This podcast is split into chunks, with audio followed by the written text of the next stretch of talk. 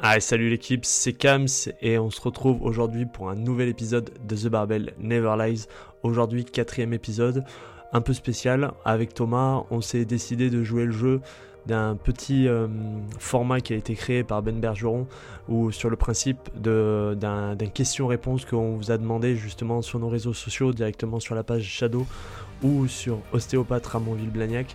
Vous avez pu répondre, vous avez pu nous poser plein de questions différentes sur différents sujets, que ce soit au niveau du sport ou au niveau de l'ostéopathie ou de la santé de manière générale ou même du coaching.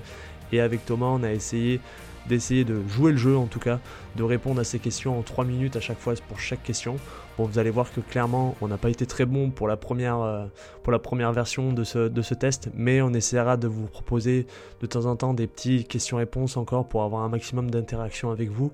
J'espère que cet épisode vous plaira. Petite spécificité de cet épisode, il est en deux parties. La première partie sort aujourd'hui et vous allez pouvoir retrouver la deuxième partie dans quelques semaines. Rassurez-vous, j'espère qu'en tout cas cette première partie vous plaira et bonne écoute. Eh salut l'équipe, on se retrouve pour le quatrième, cinquième épisode Quatrième. Quatrième épisode Quatrième épisode déjà de ce Barbell Never Lies. Mais déjà d'abord, comment ça va toi? Eh bien écoute, ça va bien Kams, on est euh, du coup sur la reprise avec pas mal de projets euh, envisagés là sur cette année. Euh, moi je reprends du coup, même je commence à donner pas mal de cours TD, TP et cours magistraux sur, sur Bordeaux, à l'école ostéopathique de Bordeaux, et puis toujours les, les, consultations sur Blagnac et sur Ramonville. Mhm. Ça tourne bien, c'est cool. des bons retours aussi sur le podcast, donc ça, ça c'est chouette. Et puis euh, voilà, je me prévois des petites formations à côté, euh, faire euh, du dry needling bientôt, ça, ça va être intéressant. Ça, ça peut être intéressant. Pour, les gens au cabinet qui, qui, viennent, ça pourrait être un abord sympa. Bon, ça va pas être pour de suite parce que la formation est assez longue, mais bon, ça va être enrichissant. Cool. Et puis quelques petites compètes à prévoir aussi, avec, euh, avec euh, toujours en équipe, comme on avait pu voir que j'aimais bien mmh. ça. Complètement. Et voilà, des petits, des petits projets sympas quoi. et toi, la, la, forme aussi, tu arrives à t'en sortir avec tous les, tous les projets autour? Bah, Ça se passe bien, ouais. Là, déjà, euh, là, on est à fond avec toute l'équipe de Rive Droite pour les Toulouse Throwdown. Les inscriptions là, sont, avancent bien et tout. Ça, ça passe pas, ça, on est plutôt content de, des retours très positifs autour bah, de la compète et tout. On est en train de construire mmh. quelque chose on espère bah, viable pour la compétition. C'est ça. Et on fera en sorte que ça, ça évolue un maximum pour que ça soit le plus efficace possible. Et donc on se bat là tous les jours là-dessus. En plus, bah, la reprise se passe bien mhm. tant sportivement que humainement. Il y a deux trois petites échéances sportives pour moi avec des compètes d'Irox là un peu partout en Europe euh, sur la fin d'année. Donc euh, ça, évolue bien, ça faudra en parler je pense un jour euh, sur un podcast ou une capsule sans problème. Je pense que je vais m'y coller un de ces quatre pour en parler davantage. Mais non, après, sinon, euh, la vie continue, il y a un bon rythme euh, pro et perso. Et là, on est là donc pour ce nouveau podcast, euh, encore bien frais et plein d'énergie pour essayer de répondre à vos questions, justement. Et on avait joué le jeu, là, on vous, envoie, on vous avait laissé une ou deux stories pour essayer de vous poser, vous puissiez nous poser un maximum de questions sur bah, des sujets en rapport avec la santé, avec le sport, avec le coaching, avec peut-être aussi juste le développement personnel. Mhm. Et avec Thomas, là, on va, on va voir si on est capable d'être aussi fort que Ben Bergeron euh, ou les autres Américains qui arrivent à répondre en 2-3 minutes à des questions ça. comme ça. Mais précis. On va voir si on est aussi à l'aise que. on a une petite vingtaine de questions là justement qu'on a essayé de condenser avec euh, ce que vous nous avez envoyé. Et eh ben on, va tester ça. On va tester ça en ping-pong du coup. Un contre eh toi, un ben, contre moi. C'est ça. Allez. Thomas, je, te, je, vais prendre la parole et je vais te laisser après euh, la dure responsabilité de répondre à la première question. Vas-y, vas-y. Euh, première question assez générale, mais qu'on entend quand même assez souvent dans, bah, dans le sport et aux alentours du sport. Mhm. On dit souvent que, du moins, on entend souvent que courir et, et soulever du poids, ça peut être mauvais pour les genoux et le dos. Qu'est-ce que t'en penses? C'est ça, c'est un truc euh, qu'on a beaucoup entendu, euh, bah, moi, durant toute mon enfance et même après dans mes études. Et c'est du coup euh, une fausse croyance qui aujourd'hui a bien été démontrée scientifiquement. On a pris vraiment le temps de faire des études intéressantes que vous pouvez d'ailleurs retrouver sur des sites comme PubMed par exemple. voilà, on a pris par des coureurs on les a, on les a analysés, euh, leurs genoux euh, avec des IRM, des IRM actifs, etc. Et on s'est rendu compte effectivement qu'il n'y avait pas forcément de dégradation cartilagineuse euh, à outrance. Là où on va retrouver des dégradations cartilagineuses, donc de l'arthrose, ça va être chez les coureurs ultra ultra traillistes, des types qui font des distances mais monumentales et en fait qui ont un mhm. volume ultra important. Donc ça, c'est très très peu de personnes. Et les sédentaires. Par contre, on s'est rendu compte que les gens qui ne faisaient pas qui, de sport, qui ne bougeaient pas, qui avaient une hygiène de vie qui était forcément mauvaise, avaient un risque d'arthrose supplémentaire. Donc l'adage qui dit moins on en fait, moins on se blesse, et eh bien en fait c'est peut-être faux, et c'est même très faux. Euh, et il faut arriver un petit, à trouver un juste équilibre. Et après, sur le dos, euh, pareil, il y a eu des études qui ont été euh, menées sur les powerlifters, sur les haltérophiles. Euh, ça a été une étude, si je me souviens bien, suédoise qui avait pris vraiment quasiment une deux centaines de, de powerlifters, où pareil, on avait pris des IRM de ces personnes-là, qui avaient une technique par contre irréprochable, hein, mhm. forcément. Et on s'est rendu compte que tout leur système discal, les disques qu'il y a au niveau des vertèbres, qui sont responsables des hernies discales, en fait étaient très solides, épaissis les muscles, les tendons, les, ligaments plutôt, et tout le système qu'il y avait autour de l'articulation était épaissi et plus résistant que chez une personne lambda. Donc en fait, c'était des gens qui avaient beaucoup moins de chances de faire des hernies discales, des hernies discales ou des pathologies dégénératives au niveau du dos. Donc pareil, en fait, le fait de soulever de la charge et de faire de l'haltérophilie est plutôt bon pour le dos. Euh, et de courir, c'est plutôt bon pour les genoux, quand bien même il faut que euh, le dos et les genoux soient sains à la base, et que l'activité soit raisonnée, raisonnable, accompagnée et surtout évolutive. On va pas du jour au lendemain courir un marathon et on va pas non plus soulever 100 euh, kg en overhead du jour au lendemain. C'est toujours quelque chose d'adaptatif et le corps répond à cette adaptation et au final il se renforce, il se renforce et il vous permet d'avoir quelque chose de très solide. Ok, bon, au moins c'est plutôt clair. Ça peut-être ça permet de, on va dire, de casser un mythe. Euh, c'est ça, et d'éviter les peurs. et qui justement peut peut-être rassurer certaines personnes là sur leur reprise du sport. Et t'es dans les 3 minutes. C'est ça, bah, parfait. Bien joué. On est bon, on est bon. Pour la première question, honnêtement, on va voir si moi je suis aussi à l'aise que toi. Allez, du coup, euh, la petite question euh, d'entrée par rapport au coaching. voilà, on entend souvent, moi j'ai souvent entendu que bon, pour être coach c'était assez simple et qu'il fallait pas forcément faire beaucoup d'études et que ça se ressemblait pas mal avec les profs de PS, etc. Qu'est-ce que tu peux me dire là-dessus? Eh ben alors, euh, honnêtement, oui, il faut pas non plus beaucoup d'études pour pouvoir avoir le titre de coach, mhm. mais par contre, pour être ensuite un coach, un minimum compréhensible, respecté et surtout, on va dire, euh, euh, suivi et que, bah, je vais pas dire connu, mais en tout cas, qui est vraiment une, un un gain, un, échange vraiment construit avec ses, avec ses, adhérents, ses clients ou autres. Il faut pas se, faut pas rester juste à la formation de base qu'on nous propose dans nos licences STAPS ou dans nos BP ou dans même dans les CQP maintenant que je vois de plus en plus qui apparaissent. Il faut vraiment s'ouvrir au maximum à plein de possibilités, surtout l'évolution est permanente. Il y a toujours de plus en plus bah, de nouvelles méthodes qui apparaissent et qui peuvent être très complémentaires avec les méthodes qui étaient déjà présentées bah, dans les formations, qui sont malheureusement un peu vieillottes, surtout dans le domaine, surtout dans le, dans le cadre français. On n'est pas les meilleurs, on va dire, euh, dans le, dans le renouvellement, on va dire, des informations, dans le, en tout cas dans, dans le domaine sportif. Moi qui ai fait STAPS, comme vous l'avez dû l'écouter normalement dans un des podcasts, c'est pas quelque chose non plus où j'étais très satisfait de la formation. Mais avec toutes les formations que j'avais fait aux alentours, que ça soit des formations en ligne ou en face d'autres personnes qui avaient déjà plus d'expérience, là, l'intérêt euh, est, très important et permet de rendre encore plus crédible derrière bah, le coach. Et malheureusement, c'est ce qui se perd un petit peu, j'ai l'impression, avec euh, les générations qui arrivent, qui se contentent juste. Bah, d'un CQP ou d'un BP et qui après vont vendre euh, X formations sur Instagram et, ou X programmes d'entraînement sur Instagram et, au final euh, pas forcément très très très construit ou bien réfléchi quoi. Bien réfléchi donc en fait il y a beaucoup d'opportunités du coup d'études et de euh, d'étoffer un petit peu ces, ces diplômes et d'avoir d'autres diplômes. de pas rester ouais. Même tu me dis moi dans je sais pas si le, le, enfin, le, conscient collectif était pareil, mais pour moi, euh, être coach, c'était à peine après le bac, une petite formation rapide, et voilà. Mais malgré tout, tu me dis que bah, il y a des licences, il y a mhm. quand même un, raisonnement, et même moi, après, voilà, je, je, je réponds aussi un, poil à ta place, mais quand j'ai été au contact de Stapsien et que je voyais tout le programme euh, des Staps, il ressemblait énormément au programme de kiné dans tout ce mhm. qui était anatomie, biomécanique, etc. Et ça, euh, bah ça c'est important de le dire, je trouve, parce que ça montre aussi la crédibilité du coach. Au niveau santé, au niveau, euh, au niveau aussi euh, physique. Euh, il y a des connaissances qui sont très costauds derrière. Mais tu vois, malheureusement, le, le, on va garder cette idée encore là, mais le, le cursus tapsien, mhm. c'est le plus long qui est proposé. Mhm. Là, si je dis pas de bêtises, il est encore sur 3 ans. Alors que les CQP, là j'en vois encore qui apparaissent sur Toulouse, en 4-6 mois, mhm. on a la carte professionnelle d'éducateur ou de, de coach sportif.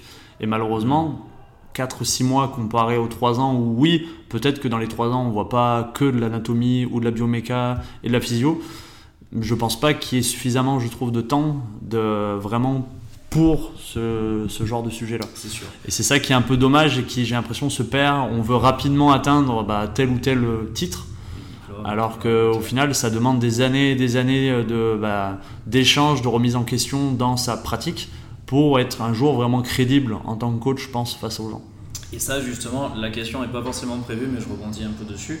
Qu'est-ce que tu conseillerais aux gens pour euh, bah, justement euh, trouver le bon coach et comment en fait se renseigner sur ce de, voilà moi je suis une personne lambda je veux me prendre un coach privé j'en ai plusieurs devant moi mhm. je vois un petit peu euh, tout ce qu'ils ont fait comme formation ou du moins il faut que je m'y intéresse tu, toi tu t'orienterais quel conseil tu donnerais pour choisir un coach qui serait quand même le plus compétent possible. Alors, euh, d'abord, moi, je penserais d'abord le lien humain, le mhm. lien humain que tu peux avoir déjà avec le coach. Si déjà tu t'entends déjà un minimum bien avec cette personne, si tu arrives à comprendre, on va dire, son discours dans son approche, et que derrière, si par exemple un jour tu es face à une difficulté dans un cours, on va dire, avec d'autres personnes, et ce coach a eu le réflexe déjà de trouver peut-être une première solution, ça n'a peut-être pas fonctionné, une deuxième solution, ça n'a pas fonctionné, tu lui as posé une question, il, il a peut-être pas pu répondre à ce moment-là, mais il s'est dit ok, je la garde. Deux trois jours après, il est revenu vers toi. Ok, là là là. Ce côté un petit peu, bah au final, pas à peu près à tout, mais avoir toujours possibilité de se dire j'ai pas la réponse, mais j'ai le, réflexe proactif de dire je vais essayer de répondre à cette question le plus rapidement possible derrière en répondant à ses besoins à elle, à cette personne-là.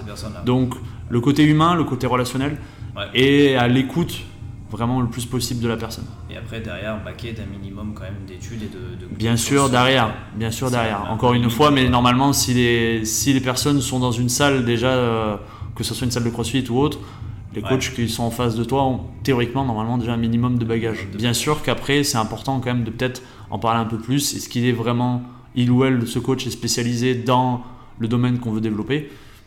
Ça, après, ça reste encore à voir dessus. À se renseigner, Complètement. fois. Ok un peu plus vaste déjà. Tous les coachs ne se valent pas. Totalement. Et en même temps, chacun peut apporter aussi euh, des choses différentes. Donc n'hésitez pas à vous renseigner aussi. Totalement. Euh, troisième question. Allez. On va retourner vers toi. Euh, trop de sport, est-ce que ça ralentit vraiment la croissance? Ah, ça, ça, ça, revient un petit peu comme la première question. C'est des choses qu'on a beaucoup entendues. Moi, le premier, puisque quand j'étais gamin, j'avais une blessure au pied et, et on m'avait dit voilà, surtout tu fais trop de sport et du coup, bah, on va te mettre un petit peu au repos parce que tu t'es déchiré euh, euh, un cart... enfin, j'ai m'étais déchiré un cartilage, bref. Et, euh, et voilà, donc moi-même, j'avais subi un peu cette, cette fausse croyance que voilà, si on fait trop de sport, si on s'enlève trop de charges, etc., ça peut ralentir le potentiel de croissance de la personne. On va se retrouver avec quelqu'un qui est tout petit, mal formé, mhm. déformé, etc. Et aujourd'hui, il y en a une qui est un exemple incroyable là-dessus, qui coupe l'herbe sous pied à tout ça sur les réseaux, c'est Émilie euh, Ibanez, hein, je pense que tu la connais, tu la vois, qui soulève, qui a, des, donc, a 12 ans, pour ceux qui la connaissent pas, et qui a des barres euh, plus lourdes que les miennes. Hein. Donc ça, euh, ça une grande majorité, hein. une grande majorité, ça remet un peu, voilà, tout ça. Et en fait, pareil, des études ont montré, beaucoup d'études, je vais pas vous les citer parce que je les connais pas de, de, tête par cœur, mais vous pouvez les retrouver assez facilement sur, les, sur, sur Google ou quoi que ce soit. Euh, et des gens qui font très bien les résumés aussi de ces études. On s'est rendu compte qu'au contraire, plus on stimulait les noyaux osseux, plus on stimulait en fait les cartilages de croissance, plus en fait ils allaient réagir positivement mm. et ils allaient s'adapter. C'est toujours cette question d'adaptation du corps. Et quand un, quand un enfant en fait a de la charge, a de l'explosivité, va courir, va soulever du poids, va travailler sa motricité, sa, son explosivité, ben plus en fait ça va réagir positivement et au contraire on va avoir une stabilisation du corps, on va avoir une croissance qui va se faire de façon optimale Et euh, c'est pas forcément en faisant de la natation ou du basket qu'on va grandir, mais bien au contraire, euh, soulever, euh, soulever du poids et faire euh, des activités comme le crossfit ou l'altéro vont stimuler un maximum le corps et permettre justement de, bah, de pas, j'allais pas dire de performer, mais d'avoir un, un- un corps vraiment au niveau croissance impeccable. Donc, bien sûr, toujours pareil, il faut aussi une bonne alimentation derrière du- de l'enfant, euh, un cycle de sommeil raisonnable. En fait, tout ce qu'on retrouve pour l'adulte, on peut le transférer à l'enfant et ça potentialise à fond la croissance. Et moi, c'est des discussions que j'ai aussi avec mon fils en ce moment où je lui dis, tu vois, il a 14 ans, donc il est Mhm. en pleine poussée de croissance, donc aussi en pleine poussée d'hormones de croissance. Logique. Sauf que certains essaient de s'injecter pour euh, gagner encore plus de, Ouais. de volume musculaire, etc. plus. ouais. Et en fait, les gamins, ils ont ça naturellement parce qu'ils ont leur poussée de croissance. Donc, du coup, plus ils vont faire de sport, plus ils vont développer un petit peu leur endurance musculaire, leur explosivité, etc. Plus après, ça va être une sorte de, euh, de, de comment dire, de gains qu'ils vont avoir à vie. Ils n'auront pas Mm. besoin de beaucoup le retravailler après quand ils seront adultes, puisqu'ils l'auront déjà potentialisé gamin et ils vont un petit peu le sauvegarder comme, euh, comme, euh, comme quand tu joues à, à la console ou quoi. Tu Mhm. sauvegardes en fait ta, ta, ta prise de masse, ta, ton explosivité, etc. Et après, ça sera beaucoup plus simple pour toi dans l'avenir. surtout Pour l'implanter derrière, adulte. Pour l'implanter et, et le, et le performer. Donc Ouais. voilà. Après, toujours avec un volume, j'imagine, d'entraînement un minimum euh, suivi par rapport Voilà. à. C'est ça. À on chaque- prend à l'exemple chaque- libanais, mais c'est peut-être un peu too much. On voit pas trop, ces- on voit pas non plus les entraînements, etc. Mais si elle fait 7 entraînements de 4 heures par jour, bon, là je vais dire que c'est peut-être un petit peu trop, mais c'est pas forcément la croissance qui va être, qui va être embêtée, c'est plus les blessures. Tout simplement, ouais. Pareil, Oui. hein, c'est euh, ce, ce- ce risque-là, quoi. On est bien d'accord. Voilà. Du coup, quatrième question euh, pour toi, Kams. Euh, du coup, on entend souvent, on a souvent vu que d'avoir une carrure un peu de bodybuilder faisait un coach crédible. Qu'est-ce que t'en penses, toi, euh, là-dessus? Euh, bah, comme tu disais, apparemment, il y a des recharges de, de on va dire, de D'hormones de croissance. d'hormones de croissance. Personnellement, je pense que j'ai dû louper ce, ce passage-là dans ma, dans ma croissance à moi parce que j'ai pas trop cette carrure-là en termes de bodybuilder. J'ai une petite carrure, mais pas au point de dire que je suis un body.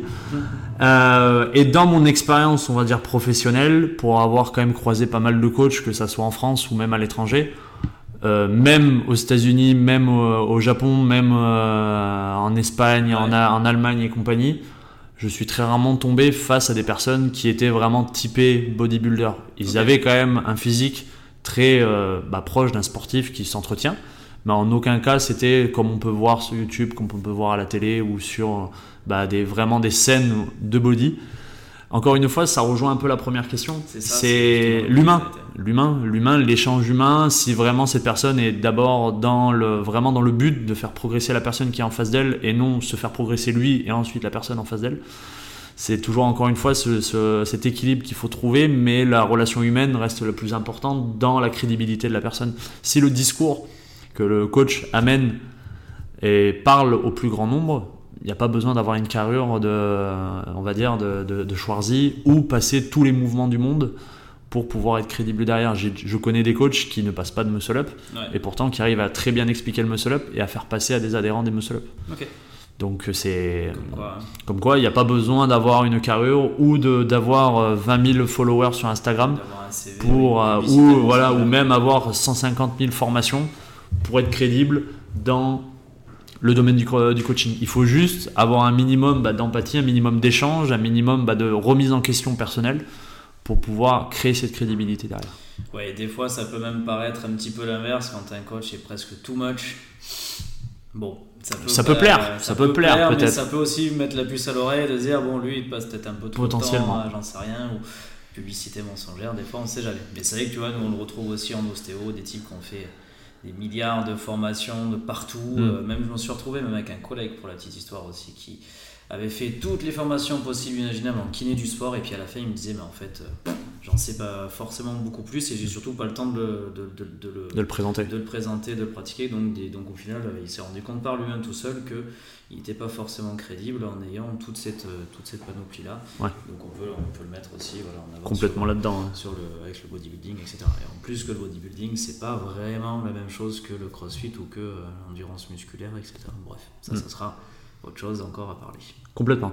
Après, honnêtement, si vous voulez vous lancer un jour dans le coaching, il euh, n'y a pas besoin, encore une fois, d'avoir cette carrure. Pensez d'abord à vous et votre manière de comment vous voulez amener bah, les informations que vous voulez transmettre aux gens. C'est plus la transmission qui est importante que le physique. Euh, pour toi, Allez. attention. Ouais apparemment, on, lit que, du moins, c'est dit que l'ostéopathie peut traiter l'endométriose, le sommeil, la dépression, le cancer et plein d'autres choses encore. En fait, ça soigne tout. Et c'est ce que c'est pas le remède miracle Est-ce que c'est pas vraiment ce qu'on attendait C'est ça. Quand tu lis certains, certains CV, certaines pages internet de, à la fois de l'ostéopathie ou de certains ostéos, hein, bon, je vais tirer à balles réelles, mais c'est comme ça. Euh, franchement, tu te dis, mais c'est euh, miraculeux, formidable l'ostéopathie, on peut tout soigner. Alors en plus, aujourd'hui, tu as un nouveau courant qui sort euh, et qui est un petit peu décrié et heureusement, du moins un petit peu critiqué. Et il faut apporter de la critique constructive, ça va être l'ostéopathie biodynamique. Ok. Où sur le principe, on va essayer d'échanger avec, avec les cellules, les cellules, hein, je te dis bien les cellules du corps humain, par notre intention et par nos mains. Bon. voilà, il y a il y a voilà, il y a quelque chose quand même à faire un peu plus scientifiquement et d'essayer d'aller quand même euh, démontrer prouver ça. Je pense qu'il y a d'autres choses à faire, surtout avant d'aller chercher si loin. Et après, c'est vrai que malheureusement aujourd'hui, c'est un petit peu euh, le souci de l'ostéopathie qui essaie de se frayer un chemin partout. Euh, on veut tout faire et trop de choses à la fois, et en même temps, bah, du coup, on se trompe entre euh, soigner, soulager et être une profession peut-être uniquement de confort. Euh, et aujourd'hui, en fait, on va faire croire malheureusement aux gens qu'on va leur soigner leur endométriose, qu'on va leur soigner leur cancer, etc. Mhm. Alors que non, ce n'est pas le cas. On ne va pas euh, annihiler cette maladie, qui sont des maladies quand même compliquées, qui sont en plus mortelles pour certaines, hein, totalement, comme le cancer, etc. Mais par contre, on peut, ça c'est génial, on peut soulager, on peut Toujours pareil, avec d'autres professionnels médicaux pour le coup, parce que l'ostéopathie est une profession de soins, mais pas une profession médicale, euh, on peut soulager et on peut travailler main dans la main pour permettre en fait à la personne mhm. d'être le mieux possible et de justement aller vers la guérison potentielle, mais pour ça il faut des médicaments, pour ça il faut un accompagnement euh, médical, kiné ou, euh, ou oncologue ou quoi que ce soit. Donc du coup il faut, il faut remettre un petit peu l'église au centre du village après, pareil, dans tout ce qui est dépression, sommeil, on entend que euh, aussi on, peut vous permettre euh, d'éliminer certaines intolérances, certaines tout ça. Mollo, doucement. Il y a souvent, c'est pas que l'ostéo qui permet de faire ça. L'ostéo est un excellent adjuvant. On peut euh, permettre justement de soulager énormément, mais on ne soigne pas à, proprement parler ces pathologies-là. Et on a un champ de compétences déjà tellement énorme sur le biomécanique, sur le musculaire, sur... Euh, on est des experts biomécaniques et des experts vraiment du, corps. Et il y a tellement de choses déjà qu'on peut faire là-dessus que, euh, bon, aller chercher des fois des, pathologies euh, malheureusement très à la mode aussi, mhm. c'est le, le, gros souci aussi de de, cette profession-là, c'est qu'elle s'engouffre à chaque fois dans tout ce qui est à la mode, un peu comme les, comme les ou, euh, ou d'autres, d'autres professions. Donc du mhm. coup, euh, voilà, j'appelle aussi les gens à la vigilance et euh, de surtout faire très attention quand ils, ont, quand ils sont dans des soins avec des ostéos qui leur vendent, vendent monts et merveilles et effectivement tu dis putain mais c'est formidable l'ostéopathie waouh ça soigne tout euh, bon, ça se saurait euh, et, la médecine serait en train de, complètement exploser. Chose qui n'est pas vraiment le cas, même si on essaie de nous le faire croire un petit peu, mais ça, ça pourra permettre, pourquoi pas, on fera un podcast ou une capsule là-dessus. Pareil, n'hésitez pas à, interagir et à nous envoyer vos, remarques ou vos questions si vous voulez qu'on développe un peu plus ce sujet. Un peu plus ce sujet complètement. Parce que ça peut être intéressant. Quoi. De fou. Voilà. je suis un peu déçu alors, c'est pas le remède miracle. non, malheureusement, c'est pas notre truc de jouvence non plus. Mince. Ça peut par contre aider à soulager. Ça peut aider. Ouais, ouais, complètement. Complètement, complètement. Allez, du coup, on passe euh, du coup à, un autre sujet euh, avec toi. Souvent, on, voit bah, avec des stories euh, aussi sur les réseaux sociaux ou même en généralité, on se dit waouh, pour être vraiment efficace dans, dans le sport, il faut beaucoup de matos, ça coûte cher et il faut vraiment un, home gym de malade et ou alors aller dans une salle qui est ultra équipée pour vraiment avoir une pratique efficace. T'en penses quoi toi là-dessus? On l'a vu encore euh, sur les, les, quelques dernières années, notamment pendant les confinements. que si on avait un minimum d'imagination avec un tout petit peu de matos, et quand je dis un tout petit peu de matos, je pense qu'à Decathlon, on en doit en avoir pour 50 balles peut-être avec tout le matos que je peux, je peux expliquer. Il y a largement possibilité de bien s'entretenir et d'avoir un physique tout à fait correct et des performances tout à fait correctes sur euh, votre, vos objectifs perso. Moi, ce que je conseillerais toujours, si jamais vous n'avez pas forcément beaucoup d'argent à mettre dans le sport, mais que vous avez quand même envie de, bouger un petit peu à la maison et vous n'avez pas forcément le temps pour X raisons d'aller dans des salles où vous pouvez être coaché ou suivi, prenez euh, une espèce de TRX, des sangles d'entraînement en fait que vous pouvez, euh, accrocher un peu partout chez vous, ou dans un, dans la, au niveau de la porte, ou même sinon directement euh, en extérieur sur un arbre.